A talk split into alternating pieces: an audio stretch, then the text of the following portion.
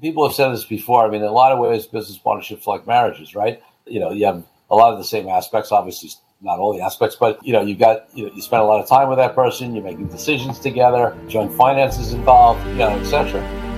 Welcome to the Picture of Wealth, or TPOW as we call it. I am your host, Dustin Service. That is the voice of Corey Kupfer, who is a lawyer who is in the in the deal. He's the author of the book Authentic Negotiating. So he is in transactions and helping business owners sell their business, sell large commercial real estate. So he definitely helps us understand the legal side of what's going on in a deal. He helps us understand how to sell for a higher multiple and what in a transaction, like deep in the weeds at the final finish line, what are people negotiating over? What are the push and the pulls? If your business is dependent on you, you might sell for less of a multiple. If you're got it really your systems in place, then you would sell for a higher multiple. Have to stay around less time. There's a hiring crunch. That's what we hear. Listener, if you're a business owner and you need a succession plan, you're probably saying, well, where can I find someone that's just like me? Well, it starts with a limiting belief, the limiting belief mindset saying, you know, there is nobody out there and that's what you're going to find. And so he breaks down how can we get over that and how can we get on with finding somebody to take the reins or finding a suitable buyer. The last half of the podcast is really geared towards lawyers you know, how to fit into a deal. So if you're a solicitor, should you be hourly or contingent? And should we go hourly after the first draft? And then he talks about building and scaling a law practice, which is quite fascinating because it really requires a lot of systems and a lot of people are involved in a large law practice. So he talks about creating efficiency using certain systems. So again, I am excited to introduce Corey Kupfer. All right, I'm excited to have Corey Kupfer on the podcast today, and we're talking uh, business deals, we're talking law, we're talking joint ventures, strategic alliances, business partnerships, sponsorships. You know, anything business. If you like business, this is the podcast that you're going to want to listen to. Corey, thanks a lot for being on the show today. It's great to be with you, Dustin. I look forward to talking. Now, Corey, I, as a as a student of you know the investment world for 18 years, uh, you know, just warm us up. Uh, you shared a little bit about you know being down Wall Street a long time ago. Were was this a stockbroker thing or a lawyer thing? You know, what? Why were you down? Were you just hanging out in the street? What were you doing down there? yeah, I love it. Um, no, so uh, what happened was I, I, started working at big New York City firms, and they were really uh, more midtown located. But then in 1992, uh, about six years out of school, when I hung out my own shingle because I didn't want to work for somebody the rest of my life. The first office I took, it wasn't really even an office. So back then, it was way before Regis and WeWork and all these shared office spaces. That wasn't a concept. Um, but there was a guy who had one of those. It was like this new thing. Um, in fact, he became a client, uh, and uh, he had something uh, that was uh, eventually became uh, called the Wall Street office. Uh, and when I started there, it was it was something else. But in any case, they had a, at the time they had what was a very cutting edge new technology back then which was that somebody could call in and it would show up on your computer on a computer screen with a receptionist that it was law office of Corey Kupfer, so they could have like a hundred different companies. This was brand new technology back then, and then they could take a message from me and they could actually transfer it to me up at my little studio apartment on the Upper East Side of uh, of Manhattan. Um, uh, so you know, I'm, jo- I'm joking, but it was true. That was like cutting edge technology then.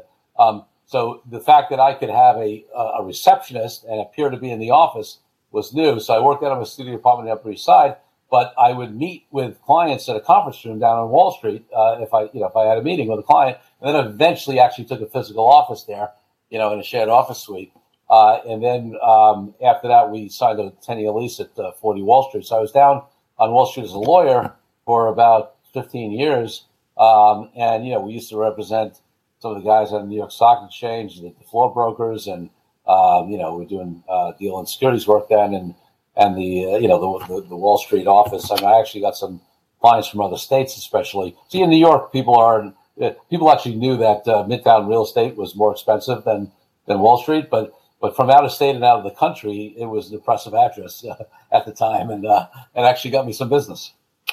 Well, that's uh, well, that's exciting. So you were a lawyer doing what? Uh, you know, I know we're going to talk about what you're doing now and sort of business uh, deals, but yeah. what were you doing back then specifically? Yeah, so it's interesting. I mean, I for most of my career, I've I've been doing what I did now, but just to sort of share a little, you know, I was fortunate enough to graduate, at, you know, from NYU, high in my class in 1985. When you combine all those things, I had 17 job offers. I could have had more at the top firms because there's a boom economy, you know, great school, top of my class, right?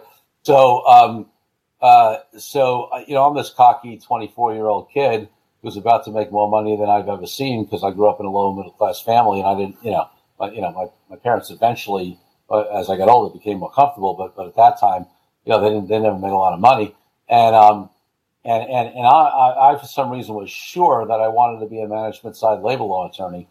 Um, I don't know why. I took some classes in law school. I thought that was interesting. And um, I ended up out of all the, the big firm office I had. I also knew that I didn't want to work in a mega big firm because I was, you know, just I don't know. I didn't want to get buried in the library for four years, you know.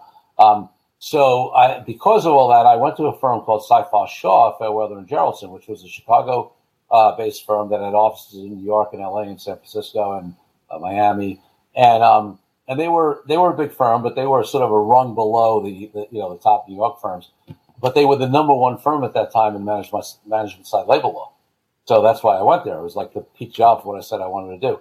I won't tell a whole long story, but let's just say that sometimes karma or um, you know, uh, you know, the big shot I thought I was, uh, circumstances happen, and uh, you know that that teach you some lessons. And um, when I came back, so what happens is, if you're fortunate enough to go to good law school, you actually get a job during your second summer when you're still a law student working at that firm, and then they give you an offer. So I knew I had a job going into third year law school. Well, when I came back to work there, they had brought in a new guy to head up the labor department, who was frankly one of the biggest jerks on earth. And it became a horrible, it went from a great place over the summer to a horrible department to work in. And that was combined with the fact that the uh, corporate securities group uh, was very, very busy. This was the, the mid 80s. It was crazy. The 1986 tax law, you know, change was coming, and um, and they, and they, they needed help, so they asked me. Because they, they had promised me I'd be in labor, so they couldn't force me, but they asked me whether I'd help out, and I ended up splitting time that first year, half between labor and half between corporate securities work, so deal work, uh, public securities work like uh, uh, initial public offerings and secondary offerings and that kind of stuff, and, leverage buyouts. And uh, I ended up loving the corporate and deal and security stuff, and I ended up hating the labor stuff largely because you know the person who was there. And I quickly made the switch in my second year uh, over to uh, doing corporate deal work, and haven't looked back.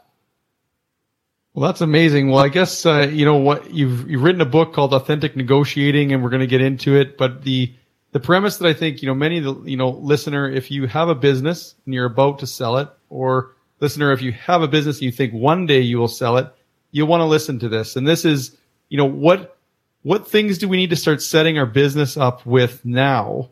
Again, if we're about to sell, it's it's super important. But if we're not about to sell, why wouldn't we start thinking like we're going to sell now and start putting the right framework in place that you help people do before selling? So long-winded question of saying, you know, pick, you know, pick me. I'm, uh, you know, I've got five years to, to build my company and, and I'm 60 years old or I'm 55 what what steps am I taking, and and who am I talking to? Yeah. So, so there's a few things, and, and I love the fact that you're talking about thinking in advance because the options that you have are so much uh, more um, if you if you plan in advance, right? So, uh, what what are some of the things that, that you should do? Well, the, the, the biggest single thing is that most businesses don't aren't sellable and or they're not sellable at higher multiples because they're too dependent upon the owner or owners, right? So if you have a five year time horizon, take a look at how much the you know could, could could you leave for a month or six months and have the business still run without you, right? And if, if that's not the case, then you got to work towards making the business less dependent upon you. And listen, that's a great thing to do anyway. I mean, there's you know Michael Gerber's book E Myth is like a bible in the entrepreneurial you know community. It's all about you know uh, having the business be able to run without you. You know, working on the business, not in the business. Um, and that's a great thing to do, even if you're never going to sell, because why not create a bit, you know, you know, uh, as an entrepreneur, you know, did we just buy ourselves a job or are we actually creating a business that, you know, that's not dependent upon us?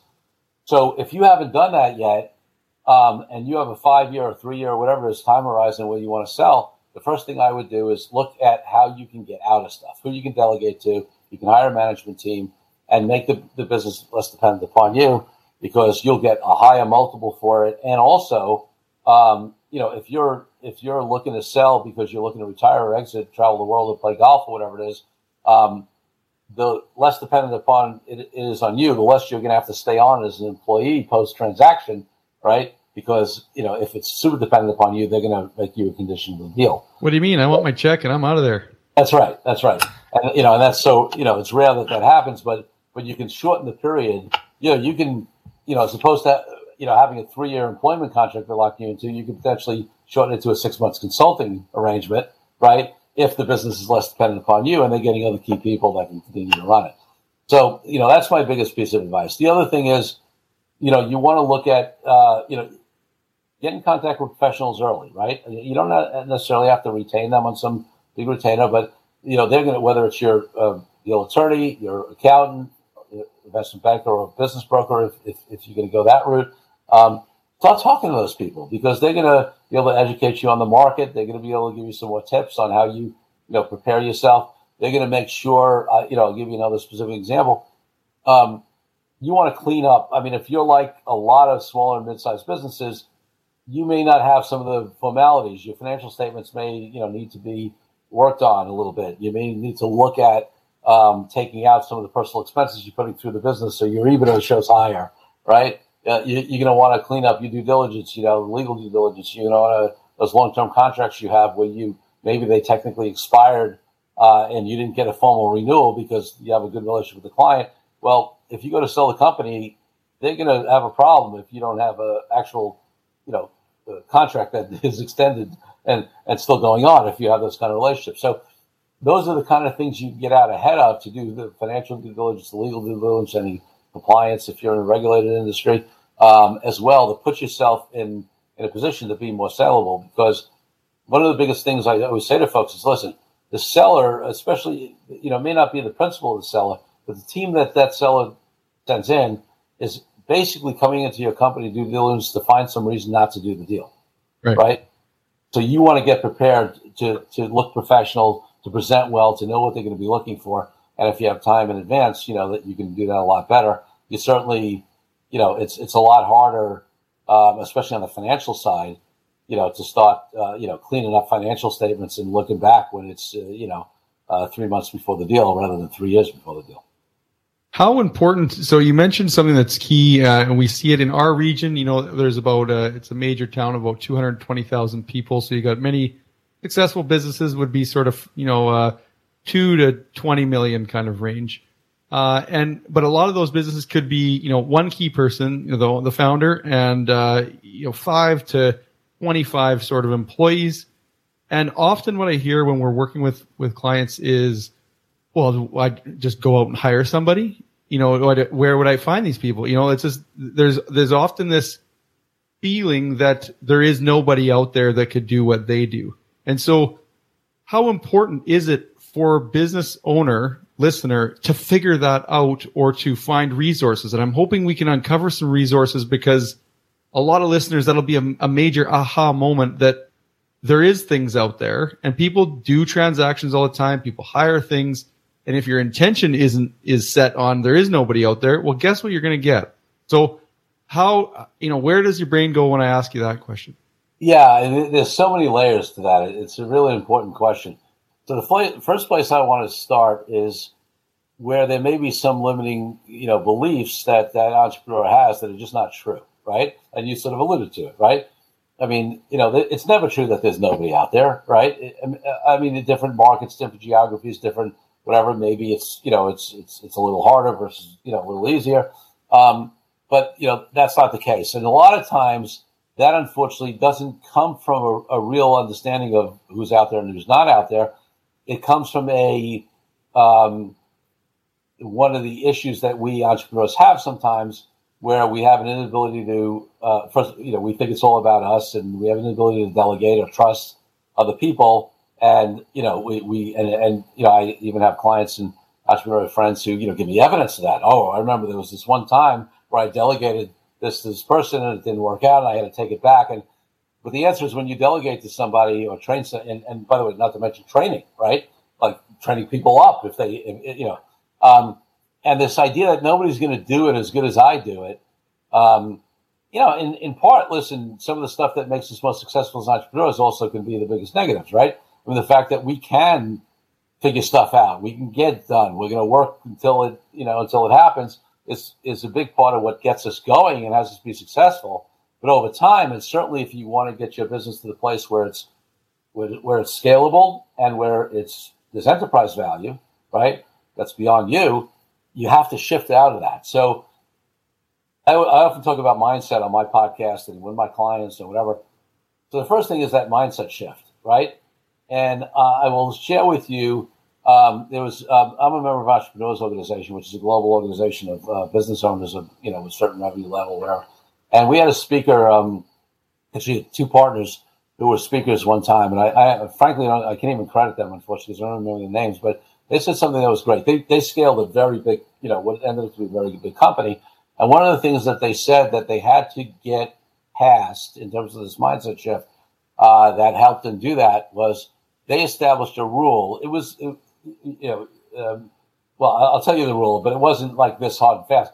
They said if somebody can do it 80% as good of us with, dele- you know, as us with delegating, right? Now, don't get hung up on the percentage because it's not really, it's just a concept, right? And the truth is, in my business as a lawyer, if, if somebody only did it 80% as good, that would be a problem. We don't, we can't afford 20% mistakes. But, but they, they were talking about a mentality because the truth is, uh, even, even if you think somebody can do it 80% as good, most of that 20% that you don't think they can do it as good is much less real about the quality of the work. It's much more that they do it differently or that you don't trust it or it's got to be you, right? So they, they, they used that as a mantra to switch their mentality and they grew, you know, a huge company and then ended up exiting it at a very high amount. So the first thing is that mindset shift to say, hey, you know, it's not about you. There are people out there. You can hire them. Yes, you may need to do some training. And by the way, when you delegate to them and they do mess it up once, you don't pull it back. You, you know, you lean in. You, you, you lean in. You train them further. You, you know, it's you got to give them room to make some mistakes. You made mistakes as well when you were figuring it out. Um, you know, so remember that. So that's that's the first shift. Um, so it's and then that's then there's the willingness to sort of when you bring people in, share you know not only train them up but also sort of share power, let go of decision making. Um, and people who can do that are the ones that actually you know can build can build a management team. Because listen, I'm not saying you can't sell your company if you don't do that, but one, you'll probably get a lower multiple. Two, you you may have to work longer, and three, even if you you don't have to do those things, you're limiting your buyer pool. So now maybe maybe you have to you know only sell to a strategic who doesn't really need the people, right? Because they have they do exactly what you do, and they can just absorb in your clients, but they're not going to pay as much for that as as you know as having financial buyers at the table, having uh, owner operator buyers at the table, you know, and other people who need more support. So um, that's the reason to really do that work. Mindset shift is the stuff, though. Yeah, I, I appreciate it. And, and kind of finishing off with that same topic about you're going to success your business at some point and you've got a younger partner involved. So what do you see as the biggest risks in business partnership in general?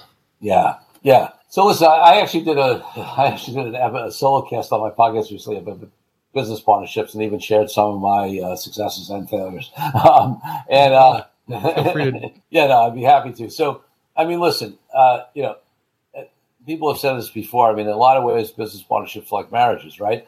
Uh, you know, it's uh, you know, you have a lot of the same aspects. Obviously, not all the aspects, but you know, you've got you know, you spend a lot of time with that person. You're making decisions together. Joint finances involved. You know, etc. Um, so a lot of things I talked about, even just in terms of hiring people, in terms of the willingness to share power and seek control, whatever come up, you know. But for me, the biggest thing is uh, is is whether there's you know a shared vision, right? Um, you know, and, and because if there's a shared vision, usually and good communication, you can usually end up working through stuff.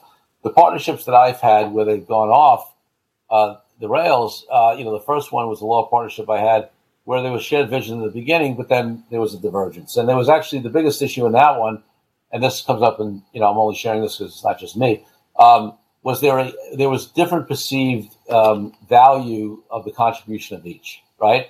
So, you know, from my point of view, and, you know, and I always say that because there's always, right, the other part, um, you know, uh, uh, one of our, one of our partners back, in, I'm going back to my Wall Street days, um, uh, you know, there was a perception that he was contributing more to the firm because he created a lot of activity, right? But I'm a numbers guy. And when you when your work's less profitable and you have more collection issues and you have more expenses, okay, I don't care if you're producing more revenue, if it's if it's not netting out at a higher amount, then it's actually just more headaches for less money, right? So so you end up with financial differences in that, a level of sophistication and analysis that people do. Um, and then, you know, the other partnership I had that didn't work out was was much more of this split in vision, just the way to treat clients, the way to treat employees. I mean, my my ex partner on that side was a micromanager. Um, I'm somebody who is so far from that. I hold people accountable for, for results, um, but I empower them, I train them, I trust them, I let them run with things. You know, in fact, even you know, with one of my long term employees today is a small example. She sent me something. She said, "Hey, I sent you this thing. You know, the review. Uh, you know, if you don't have time, I can send it out directly to the other side." And I said, "Well, you know, do you need my review on it? And she said, well, no, not really. I'm like, okay, good, send it. You know, um, yeah. You know, there's always this tendency of people to want to, you know, um, so uh, so in any case, uh, you know, uh, that's so that alignment, you know, of uh, of vision is important in a partnership. You mentioned succession, which raises some other, you know, um, uh, issues because often in succession there is a maybe the the the successor has is a partner and that they have maybe a minority equity piece, you know, they've been given over time. Sometimes they haven't been equitized. And they've also often come up in the shadow of the senior of the senior partner, right? So you have additional items on how you have that person be willing to step up to be, you know, it's very different being number one than number two, right? Um, you know, so so is that person ready to step up? Can they take it over? Sometimes the problem is the other way. The person is very ready to step up, but the senior person won't let go. You know, is blocking, won't let go of you know control. So you got to work through those issues. Well, yeah, I think it, it's very real, and it's often at uh, the 51 49% juncture where you got senior at 51%, junior partner at 49, and all of a sudden, senior saying, "I want to retire in three years." I'll sell you another 20, you know, 6%. So you're at 75 so that that happens, and I'll say to to senior, um, so, so you can't do those expenses that are kind of gray anymore you know, and, and or or how's that going to work? And maybe we should talk about it now. Like you should put a budget on, you know, how much can you spend on the visa to buy uh, fill in blank alcohol for the company Christmas party or, or whatever it is. And, yep. and, and often I just had it last week where uh, an individual said, well, no, like I, I'm still the leader. And that, and I said, well, that's not how it works. That's ownership. That's, uh, and, and interestingly enough, I think in some cases, the junior partner has come along and trusted senior so long that they probably won't push the, the envelope because mm-hmm. it just makes it more awkward. So I don't know if that stems up or spawns on some some thought on your part about how how does senior you know what should what should listener do who's going to sell more of their company and not be the majority anymore yeah i will tell you that um, in a lot of cases just because of that dynamic and i'm not saying always sometimes it's it's it's definitely a, a you know we, we do what you're talking about where the majority becomes a minority but i will tell you in a lot of cases because of all these issues, the way the deals work is the junior buys it up to 49%, and then the next step is 100. You know what I'm saying? Like, yeah. you know, like, like, as long as the senior wants to be in control, he's got that 51%, but the next transaction is a 51% purchase by the minority, not a 26, right? And again, that doesn't always happen. We've done deals where, where, where there's a flip, but I would say in a lot of our deals, it happens that way because I try to have these conversations in advance of that change of control with both sides, you know, with, and it shouldn't be sides, but, you know, with the junior and the senior. And, you know, try to ask those questions like, you know, what is going to happen if you, if you do go from 51 to 25, um, you know, and, and, and he wants to, you know, do the big holiday party, you know, at twice, so three times the budget, you would, how are you going to feel about that? You know, um, just as, you know, to use your example. And uh, and you know, a lot of times, sometimes at least, or a decent amount of times, when they think it through, they're like, you know what, I'm not going to be really comfortable being, you know, so why don't I even if even if they wait another year or two, uh, you know, uh, sort of skip the interim step from going from 49 to 75 and, you know, and do it a year or two later when they're really ready to go out. So that's one possibility is you, you just skip that step and go from 49 to 100.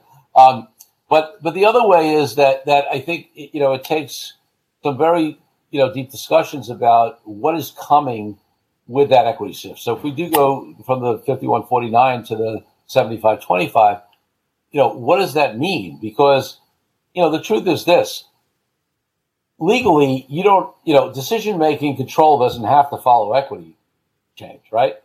So in theory, you could still have it that the senior person, you know, makes decisions. That's usually not that attractive to the junior person psychologically. When the minute they get over fifty, they they, they want to control it. Um, but you can, but if it's not, it doesn't have to be one or the other, right? You can build into an agreement that happens along with that equity exchange that senior guy still is in control of these certain aspects because you know a lot of times it's it's it's actually they don't need to be in control of everything. In fact, they may very well want to be out of the business of a lot of the stuff, right? Because they get into that stage. But there may be a few things they really care about, right? You know, uh, in you know in your in your business, you know maybe they're they are they've been heading the, the investment committee at the you know wealth management firm, and they still want to they still want to have some some control over the investment, over the model portfolios or whatever it is, right? You know, okay, they don't care. Yeah, you can hire a fire Joe. You can you can get more alcohol for the Christmas party. You know, I don't care. You can redecorate the office, but you know what? As long as I'm involved, I want to have the, the investment committee, right? Or I want to make sure that we're you know, you know, not you know doing X or Y. So you, you, you can potentially parse that down in a way that works if you have these conversations in advance and try to plan for it. Thanks. Those are uh, two great things. Listener, you are listening to Corey Kupfer. That's C O R E Y K U P F E R dot com or Corey Kupfer at his law website, kupferlaw.com. So, Corey, I uh, appreciate that insight. I'm switching gears now to you being a lawyer and the dynamic and the life of a lawyer. Explain and just set the stage for when you went into university to become a lawyer and now you are a few years older than out of university is you know what was that vision when you were 20 year old corey versus the reality that you're sort of living now? Yeah so um you know for me i'll actually take it back even a little earlier because i had this unique experience. When i was in high school in brooklyn new york there was a special law politics and community affairs program lpc they called it that I got into. So we went to like visit courtrooms and did mock presidential elections and prisons and like all this stuff. So I actually had a vision of what a lawyer was from that and went into college, you know, what you all call university, we call college in the States, right? Uh, I went into college, undergraduate, um, knowing I wanted to be a lawyer, which is unusual. Most people who end up to be lawyers are coming to towards the end of their undergraduate college, and then like they're like, okay, do I go get an MBA or do I go to law school because I'm a smart guy and I don't know what I want to do, right? For me, I literally left high school saying I want to be a lawyer, so I go through college knowing I want to go to law school, graduate college, get into a good law school, and but but still, I mean, obviously. I do deals now, right? So, like going to prisons and courtrooms and my prison had nothing to do with right anything I'm doing now. Um, I told you that you know that piece when I first came out about labor law and then switching over. Um, but you know the big difference to me that's evolved because you know after you know that first year I was doing similar stuff to what I'm doing now, but at a big firm you're doing very huge deals, right? Um, and uh, and obviously you know when I hung out my shingle in 1992 and I was six years out of school, you know, General Electric Credit Corp wasn't bringing me the $450 million leverage buyout that we just closed when I was at the big firm, right? So, you know, start out, to, you know, doing smaller deals for smaller companies. And we've actually built back up, not quite, you know, we're not doing multi billion dollar deals like the big, big firms do, but, you know, we're, we're, doing deals up into the hundreds of millions of dollars, you know, and as low as the, you know, as, you know, single digit million, million two. But, um, but the difference is much more so what's evolved over time is my role. You know, in the beginning, um, you know, I was I was it, right? You know, and I was not only was I um, you know doing all the work, but I was you know typing my own stuff and ordering my supplies from Staples and you know and yep. and you know all that stuff, right? um, over time, I've been fortunate enough and worked hard enough to build a great team, and you know, get seven lawyers, you know, working with me, and and and um, and you know, what I do is the high level. I bring in the business. I handle the high level strategy structuring, uh, you know, high level negotiations, and I, I train and develop my team. And frankly, they do a lot of the heavy lifting. You know, on a deal, I'll come in and structure an M and A deal, and you know, um, uh, maybe negotiate the high end of it, and then you know, when it's getting documented my team is doing, you know, that's 80, 80 90% of the work. They're doing that. And they'll call me in, you know, from time to time if a negotiation issue comes up or a question comes up. You know, I get to do one of the things I often talk about is this concept of highest and best use. And as, as business owners in any business, ideally we should be doing our highest and best use areas only, um, which for me, my definition is you've got to be really good at it. But that's, but if you're great at it and you hate it, you know, you got to love it and a lot of people stop there that it's you know that they're great at it and they love it but as a as a as an owner as a founder as a key executive in your company as a high level person it's got to be a third element and it's got to be highly leveraged it's got to make a difference it's got to move the needle right it's got to be impactful so um, leverage as in take on debt or leveraged in like no, no. I mean, uh, uh, leverage to make a difference. I mean, I mean, I mean, it yes. makes a difference. Not, not, not leveraged in that way. So what I'm saying is that um, for me, I'm constantly working towards hey, what are the, how can I only do the things that I'm great at, I love, and make a big difference in my company and for my clients, right? And then hiring uh, and you know and, and outsourcing and, and, systemizing everything else. Um, so that's probably you know the big difference. I've you know I've gone from ordering the staples and drafting the documents, you know, to uh, uh, you know to having a team that does everything that's not this high you know high level stuff that I that I get to do, which I which I love doing. From your peers who do uh, litigation work compared to you, who would you say? Because I wouldn't say you're on an adversarial side, but negotiating, you know, can be, it can be. So, you know, often, you know, in, you know, we do a lot of disability insurance for, for lawyers and we know that, you know, mental health claims are like 15% higher for lawyers than any other sort of profession. So that, that says something about the wear and tear kind of on the, on the noggin. So, how how do you balance that, or is there anything you know mindful that you do to be aware of that? Yeah, no, it's it's a great question. And listen, frankly, um, there are a lot of lawyers who really not don't love what they do. You know, it's it's it's very unfortunate, and uh, and I can see where that stress comes in. I mean, listen, I I can tell you stories from you know my bigger firm, medium firm days, you know, before I my own firm, where you know, I mean, uh, uh you know, a partner throwing and and for the younger crew. I'm, I'm talking about this is this is a story from pre cell phone days. So the only phones you had were desk phones, right?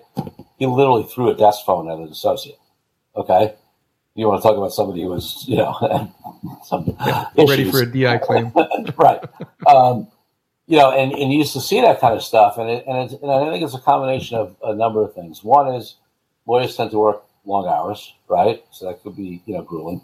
Um, in in, in bigger law firm structures, um, they're you know, and they still are to this day, but certainly back you know in my day, very antiquated management structures, just very hierarchical, you know, very negative in a lot of cases. Senior partners dumping on the junior partners, junior partners dumping on the senior associates, dumping on the junior associates, everybody dumping on the staff, like not you know not not a new management style, not an empowerment model, not you know uh, you know and uh, so so that's so that's a problem for you know some folks. People feel overworked, under, underappreciated, and then even if you go in the other extreme, you look at a lot of a lot of these um, small firm of solo attorneys.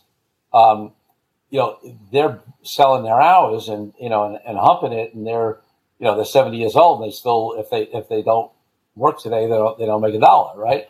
So you know it's it's a challenging profession in that way. I feel very blessed and fortunate because um, I looked at the big firm model and I said, "Oh, I don't want to do that because the senior partner there, who's making you know millions of dollars, is miserable and never sees his family and has no time to spend all this money that he's making. Great, he's got three houses and a boat, but that doesn't turn me on." The solo practitioner over there, who went out on his, his or her own, is just working the sell their hours and you know and, and, and is not happy either if I'm going to continue to do this, and I really did come to a point where I was disillusioned um, before I had my own firm, and I said, okay, I want to work for myself. I know that working for someone else is not going to make me happy. I'm unemployable. Ultimately, I want to do my own thing. Um, but do I want to do it in law or do I want to do something else? Right. And what I figured out was I literally took four, you know, I had gone to high school, college, job, law school, no break. Um, it wasn't even on the menu. I come from a local middle class family. You didn't, you didn't backpack in Europe or take a, a ski year in Colorado. That wasn't like nobody gave me a menu that included that. Um, so, but when I when when I was you know approaching my sixth year and thinking that you know I'm I'm leaving, I want to open some sort of business. I took four months off and skied in Vermont, 42 days um, of skiing, and really took that time to say, hey, what do I want to do? And what I figured out was 99, 95 percent of what I hated practicing law at that time was related to working for someone else and you know just doing it not in the way. So I I, I said I got a vision of how I could build a firm that respects their the team and the staff, that it really cares about the clients, that you know um, that um, compensates people fairly, that doesn't micromanage people, and I really have a vision for that. Um, and and I, you know, uh, listen, there's been ups and downs. It's the entrepreneurial journey, but overall, I've been able to build that, and and I do what I love, and I work with great clients, and I've gotten well to the point where, if a client's a jerk or is not appreciative or abuses my staff, they're gone. Like I fire, you know, it rarely happens now because we don't. But you know, there was a time when when I was shifting from just you know needing to make the money and you know to to being able to have some more discretion and and you know I had fired some clients back then because they just weren't worth it. So um, th- just just to, to circle back to your specific question, I think you know there's a lot of pressure. Certainly, litigators are on all kinds of deadlines. They got to run to courts, you know. But even on deals, you know, you could be working hard, and uh, often environments where you're not appreciated. Um, you know, often with people who are not happy in their own lives, you know, uh, you know, who maybe you're working for. And it, you know, it creates a lot of dissatisfaction. And I feel very blessed that I've been able to create something I love. And, and also that, that, um, I, I mean, I have some very long term, you know, folks been with me 15, 20, 25 years in various relationships, um, you know, which is great, you know, because they, they're obviously happy as well, you know. Uh, so, uh, but the profession, it's, it's a, it's a challenging profession. And I, you know, shown by your comment on the, yeah, on the DI claims. So in in uh, for listener who is maybe feeling those same thoughts, maybe feeling that I don't am I in the right tribe? I just you know not like how how you know you kind of mentioned how you parlay, but like how does let, us talk money? How how do how do you charge for deals? Or, or yeah. you and I assume you know in in Canada it's probably similar to corporate lawyer who's you know doing transactions of either property or a business and there's you know there's can be different models for that of that yeah. compensation so is there one way you you fit into the deal or is there multiple ways yeah there's multiple ways but what, what i will tell you is we do our best we, there's aspects where we need to charge hourly it's just you know it's a negotiated deal you don't know you can't you have no way to know how long it's going to take you're getting documents from the other side to review you don't know if it's going to be a great tight fair document or if it's going to be some horribly drafted, one-sided, you know, right? Um, but when we are drafting things, like we have fixed fees for everything that we do regularly, right? We're doing an operating agreement, a shares agreement. If we're doing even a first draft of an asset purchase agreement on a deal, we're going to go hourly after the first draft because we don't know what's going to be. But we try to, first of all, clients like more price certainty if you can give it to them. Two, and this is one of the problems of the um, legal model or, or honestly, any business that charges by the hour. First of all, I don't think it's the appropriate um, measure. So it, because I have 35 years plus experience, it actually takes me a lot less time to do something than some other people on certain things, right? And also the time, I mean, if I can, I mean, we, we just had a deal with a client uh, that they were, uh, they had structured this deal. They assumed that the four million dollars they were taking was going to be ordinary income, and I had a I had a way to structure it with the, the capital gains for them, right? That's going to save them a million dollars in taxes, right? To you know, give or take. Um, well, is, is, is the fact that that took me 15 minutes to explain to them, you know, I should just bill for 15, you know, you know, you know what I'm saying? Like, you know, what's the value you're providing? So we try to, you know, value bill, and, and it also creates incentives. So what the hourly billing uh, system creates for lawyers is, is incentives to be inefficient because you make more money.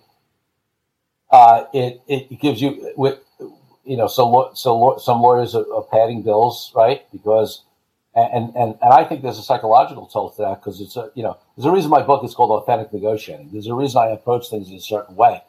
Right. I think when you are, you know, now we're getting to an, into an inner work and alignment conversation, and you know, and and I think for a lot of lawyers, because to make money, their practices have to be out of alignment, which what with what I think is is their own integrity, and and and you know, um, so if you're padding bills because you know you're getting penalized for you know inefficiency or for for efficiency, then you know you're you're you're not honest with the client. You you know you're effectively cheating them because you told them you're billing by the hour, and now you you're putting in twice the many hours. And there used to be pressures at big firms to do that. Um, so I think that affects people's you know mental health as well. So I'd rather say to a client, listen, this is our fixed fee for this, and the reason we do that is so you'll know what it's going to cost. And number two, it also gives us an incentive to take non-billable time to keep up on the latest, you know, best practices changes in the law, update our forms to make them the best. The problem is in our billing model, if I'm doing that, making my forms really great and spending all the time to make, make sure we're in best practices, that's non-billable, then I create such a great form that it take it actually takes me less time to deliver it to you and I make less money. It doesn't make sense for us, it doesn't make sense for the client, creates perverse incentives, creates incentives to not put out the best product, so it doesn't serve anybody. So in any case, long way of saying we try to bill fixed fee whenever we can. Some stuff we have to bill hourly. That it is what it is. We do that. Um, and also just to be very transparent. I remember I had a client, big client of ours, reached out to me one time and said, Corey, hey, we give you a lot of business. Um, can you give us a discount? Right? You know, maybe knock off 10, 15, 20%. Well, some of our other vendors do that. And I came back to them and said, we don't do that. I said, listen, the reason we don't do that is very straightforward. We spend a lot of time very carefully determining what our fees should be. Right? We don't overcharge, but we, we always charge. You know, we're not the cheapest provider by any means. We're certainly not the most expensive, but we charge an amount that is fair, and we're going to provide you value at or, or beyond what we're charging you. What happens when you provide discounts, because I've seen this in the bigger firms, it provides these perverse incentives. Trust me, every lawyer I know who knows that there's a client is always going to negotiate a discount is taking that into account in their billing, and somehow they're making that sure that that bill is another 15% higher to account for the 15% discount. And I said to them, I don't want to play those games, right? I'm not going to do that. So, you know, these are our fees. I said, what you get by being a great client is, you know, we're responsive to everybody, but, you know, if, if you call me up and you really need something, we'll drop, you know, we're going to drop stuff to, you know, to, to handle you because you're a good client, but, uh, but we don't discount a fee. So, um, you know, so that's our model, and I also think it, it plays into our satisfaction because I actually think, um, you know, I, I, I, you know, my character is intact, my integrity is intact. I have very honest, straightforward, true conversations with the client. I'm not playing any games with them. I'm not pulling anything over, um, and I think, you know, I think it makes a big difference. And frankly, you know, we can build then systems and models that help us be more profitable while serving the client better. What uh, what was a, a big system or process you put in place once you started adding staff? So I'm thinking for solo practitioner listener that uh, is maybe like you, seven lawyers and well, that's just bigger than solo practitioner, but you know that level of firm, maybe ten or less employees. You know, when you were sort of scaling up, what was one thing that was a game changer to uh, either you know revenue or efficiency in your practice? Yeah, I would say um, the powerful use of systems and technology. So I'll give you I'll give you a couple examples. You know, so one is um, we invested in um, it's a it's on a Salesforce platform, but, but it's a, program called Avalogix. It's a it's a law firm lay, uh, overlay uh, on a, a Salesforce platform, and we then paid a consultant to customize that to us. Right? What does that allow us to do? right now, see, you know, in the beginning when it was just me, I knew all the clients, I knew everything that was going on. If a client called me up and said, "Hey, Corey, what's happening with this?" I'd be able to tell. Now I got multiple attorneys working on it. Right? How do we keep track of all this stuff? How do I know what's going on for a client? How do we make sure nothing's dropping through the, you know, uh, through the cracks? Right? Um, so we we track every single client, every matter we have active, who's responsible for it, what the latest update on the task is. We assign tasks back and forth through this system. We also build through the same system.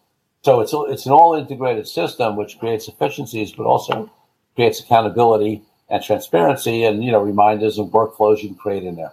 Um, you don't need that when you're, you know, I mean, you, you need probably more than you think when you're a solo because uh, you know when we try to, uh, but but you, you know, but but but some of that functionality, you know, where we're sharing information and, and assigning tasks back and forth and updating it in a way that everybody can see, uh, you know, is less necessary when you're smaller.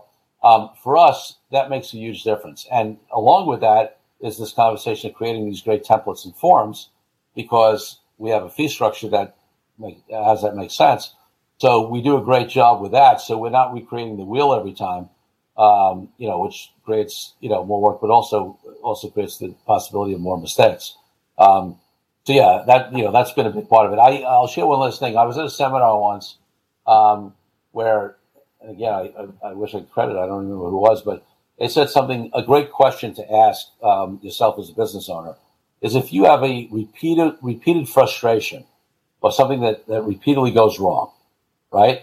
You know, this keeps happening. Why does keep happening, right? Um, ask yourself this question: What fully implemented system have I not put in place that would take care of this? That would alleviate this? That would, you know, if you ask that self question as opposed to being upset because you know at your assistant or whoever it is, why do we keep dropping the ball on this, right? Like it's her fault or his fault. Ask what fully implemented system is not in place because that will have you think, well, maybe there is a system I can put in place like this. Like we had an issue several years ago where we started growing very quickly and we got in many more prospects. We did a bad job on follow up with those prospects because the volume had increased. It was a good thing, right? We were growing, we were getting more relationships, the volume had increased, but we didn't have a system for follow up, right? When it was a trickle, it was easy to remember. So we so we started tracking the prospects in our system and putting tasks follow up, you know, a week later, two weeks later, whatever, we put a workflow out of that that then, you know, created a system that alleviated that issue of lack of follow up prospects. Now, what do you think happened to our close rate on on those prospects by putting that system in place? A lot better. Yeah. Uh, Corey, finishing thought on uh, so what is uh, coming from the, the New York side? You got you, you got two places, New York and uh, California, but your ultimate picture of wealth is what? Mm. So it's it's a great question because I have I have this exact conversation with our advisor who you know who we work with and uh, and as I mentioned to you off air, we represent like hundreds of advisors in the U.S. You know, so so it's uh, we're in this world a lot. Um, you know, so for me, I've got to I've got to take it back to um, my ultimate values in life because how do I, you know, in my mind, I can't define wealth unless I know what I'm measuring because wealth is not just revenue or money, right? So my highest value in life, my highest ideal life is freedom. I talk about it on my podcast at the end. It's My last question on my podcast to the guest. So I value freedom very, very highly. So for me, my wealth, if it doesn't give me freedom, then it's just money, right? So, um, you know, when we when we sit down and look at it, my wife and I, we say, okay, what does that involve? Well, as an example, we don't own any personal real estate. We used to, okay, and I know I, I can give you all the arguments on you know the financial advantages of owning real estate and having a deductible mortgage and blah blah blah and the appreciation over time, whatever. I understand all that stuff, but it restricts my freedom, right? we decide, well, what if I don't want to live in California anymore? What if I want to go to Bali for three months, right? I don't, I don't know that I'm going to Bali for three months, but I, but you know, it's a lot uh, harder when you own property, you know, that you, you know, you still have to carry that, that financial burden. Um, so, so I, what I look at is, hey, you know, what is going to, what is going to get me freedom? Okay. Lack of owning personal real estate. That's, that's one of them. Two, you know, we live in a very, high end building in uh, you know in in California, right? We pay a lot of money in rent on it, which some people might say is financially stupid. But you know what? I get to I, I get to look at the at the marina every day. I get people to come up and fix stuff when they you know when it breaks. I don't have to worry about that. I don't have to repair anything. That frees up my time, right? When I have free time, I go make money, right? And I go make money at a heck of a higher rate than than than you know the guy who's fixing my boiler or you know, the toilet, right? So, um, you know, so so for me, my definition of, of you know of real wealth, of real you know financial freedom is, is to be able to create um, the life I have that I want to have, right? Not after I quote unquote retire. Not even a concept I believe in. Okay. Um, that allows me to do what I want to do. It's something I, I often call ideal life now. Like, how do I have my ideal life now? And for me, that includes that freedom. It includes travel. My wife and I travel a lot. We love you know spending time. It includes a, and we've really stepped it up further, uh, a robust uh, philanthropy plan, right? You know, if we're not if we're not doing philanthropy, if we're not giving the things and causes and supporting causes we believe in, I'm not wealthy. You know, if I just have money for myself, that's not satisfying. So for me, it's having the full vision of what it means to me to be free to create the life that I want now and to be able to impact. Because my other big value is um, is service and impact. And so, you know, I'm not I'm not wealthy if, I, if I'm not serving and impacting as well. Thanks a lot, Corey. That was uh, real special. Where can people find you online? So um, the uh, sort of the hub website is coreykupfer.com, C O R E Y K U P F E R.com. That they can click through to my law firm website, kupferlaw.com. Through there, they can they can see the book, they can get to the podcast, they can get to my speaking, uh, my online content on all the social sites. I'm just at Corey Kupfer. So you know we're very personally active on LinkedIn. Uh, the team does more on Facebook and you know Instagram and all those other things, but you know LinkedIn's my big personal platform where I'm doing more of my personal posts. It's all at Corey Kupfer. Awesome. Thanks a lot, Corey. We'll talk to you on the next show. Thanks for having me. Thank you for tuning into this episode. If you enjoyed the show, please like and rate the show, share with a friend, or use your new knowledge in your next conversation. If during the show something gave you a pang of inspiration, motivation, or sense of uncertainty, act on it now. Get the clarity you're looking for. Find the permission you seek. Go to servicewealth.com to discover how others are learning how to take Fridays off, or buying a recreation property, or spending more money.